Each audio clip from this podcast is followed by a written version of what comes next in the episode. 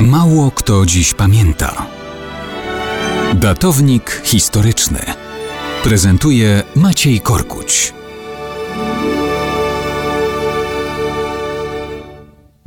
Mało kto dziś pamięta, że 26 października 1881 roku w Tombstone w Arizonie doszło do strzelaniny, która przeszła do historii.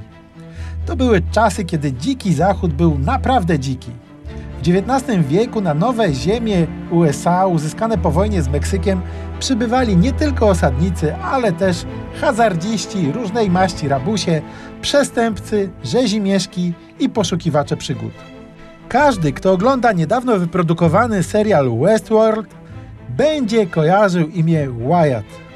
To miano nieprzypadkowo pojawia się w westernowej scenerii. To imię jednego z najsłynniejszych rewolwerowców, Wyatta Irpa. Sam wiódł życie dość awanturnicze i pełne przygód. Został jednak szeryfem w jednym z miasteczek, ale po jakimś czasie porzucił ten fach, mimo solidnych sukcesów w walce z bandytyzmem. 26 października 1881. Miasteczko Tombstone. Widok jak z westernu. Dwie ulice, szereg knajp i salunów. Szajka bandytów i koniokradów, w tym bracia McClory, Clantonowie i inni terroryzują całą osadę. Szeryf próbuje interweniować, ginie. Do akcji wkracza wtedy Wyatt, Earp i jego bracia. Jeden z nich przejmuje obowiązki szeryfa. Bandziorzy Clinton i McClory już mają z Irpami na pieńku. W dużym zamieszaniu dochodzi do strzelaniny rewolwerowców. 30 sekund i około 30 strzałów. Efekt?